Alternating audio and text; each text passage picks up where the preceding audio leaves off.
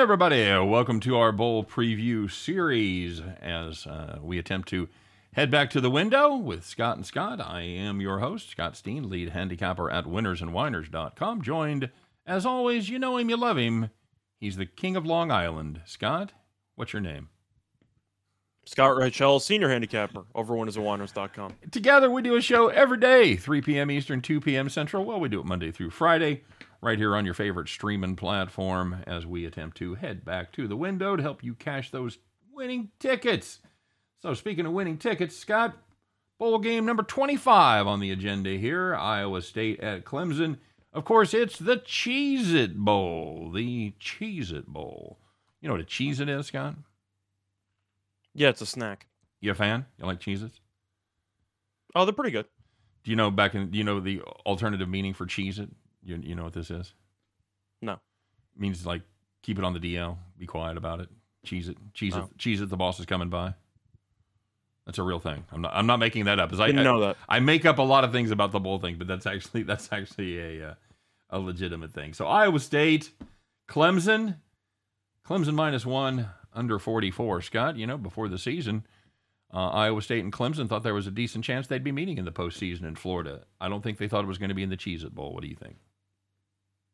I think that's a fair assessment. Okay, good chat. Who you got here, buddy?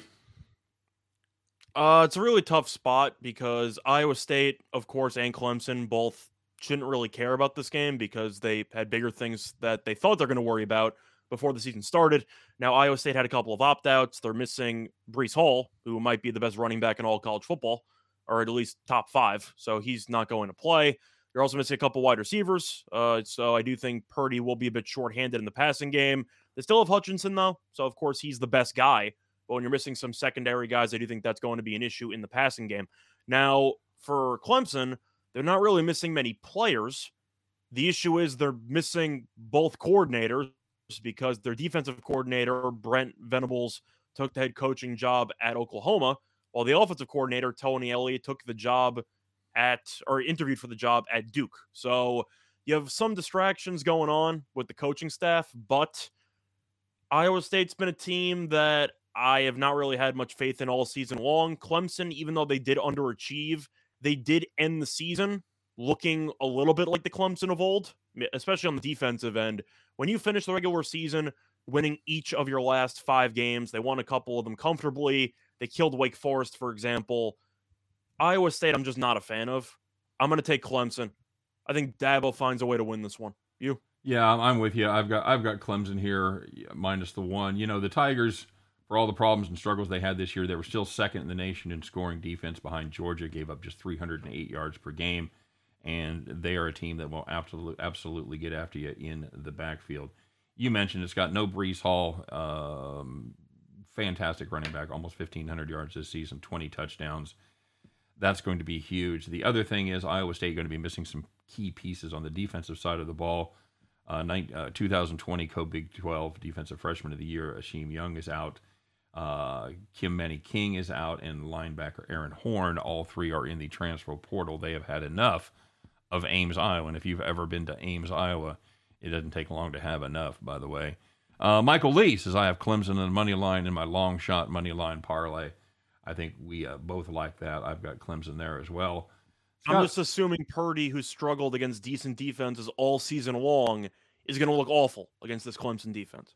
Yeah, not not ideal. He did he put up some yards against TCU and Oklahoma and Texas Tech, Whippy, uh, but when it came down to teams that actually played defense, he uh, he definitely had his share of struggles there. So I'm with you. I think without his safety blanket of Breece Hall to rely on, teams are going to be keying on the pass a little bit more, and that's not going to be good for Brock Purdy. Um, I've got Clemson. I've also got the under here, Scott. I think this is going to be a defensive struggle. I know it's kind of been a crapshoot taking unders in in bowl games so far, but I am going to take a stab at this one with two very good defenses. So I want to disagree with you Fair on enough. total. Again, right. I just think that this total is too low at 44. Clemson, I know the offense isn't great, but it did manage to score 30 points or more in each of the last five games. Mm-hmm. Now I know the level of competition wasn't the greatest, but the offense did seem to get something going over the last month and change. I'm not a fan of DJ quarterback. He's been awful all year long, but Clemson did seem to find a pretty solid ground game with Shipley. And I do think that the balance has helped this offense really look, I'd say, competent over the last couple of games. But Iowa State's defense has had issues at various points all season long. I think Clemson has a good chance to score. I'd say 27, maybe 30 in this spot. I just think 44 conceptually is too low. I think this game will end up in the high 40s, low 50s.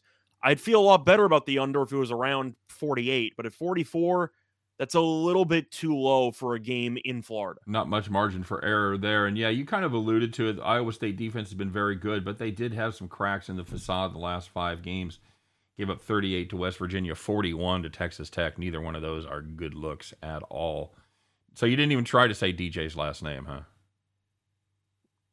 Uh, Ugalele? Uagalele. Yeah, I, I, didn't think I was that far off. Okay, no, you're, you're you're in the ballpark. So Clemson's offense, I think, is can do enough to contribute enough for this game to have a better chance of going over than under. Okay, fair enough. Uh, we both like Clemson. We just kind of disagree on what we're going to get out of Iowa State. I think we're not going to get much, um, but I do like the Tigers there. And we are split on the total. I've got the under 44, and you have the over. So that's going to do it for our preview of the Cheez It Bowl. Guys, uh, we're kind of are we, are we the big we're the we're the big cheese around here, Scott? Head honcho. The head honcho, the big Another airplane reference. You know we sneak one in. Yep. Uh, all right, guys, that's it. We got one more to go, so stick around for that. We'll be back in just a minute. And good luck, of course, on not just this bowl game, but all your bowl games. Check out me and Scott every day as we do our show Monday through Friday, 3 p.m. Eastern, 2 p.m. Central, right here on the YouTubes, the Twitch, the Twitter, and the Facebook Live, as Scott and I will help you head back to the window. You guys have a great day. We'll see you next time. Take care.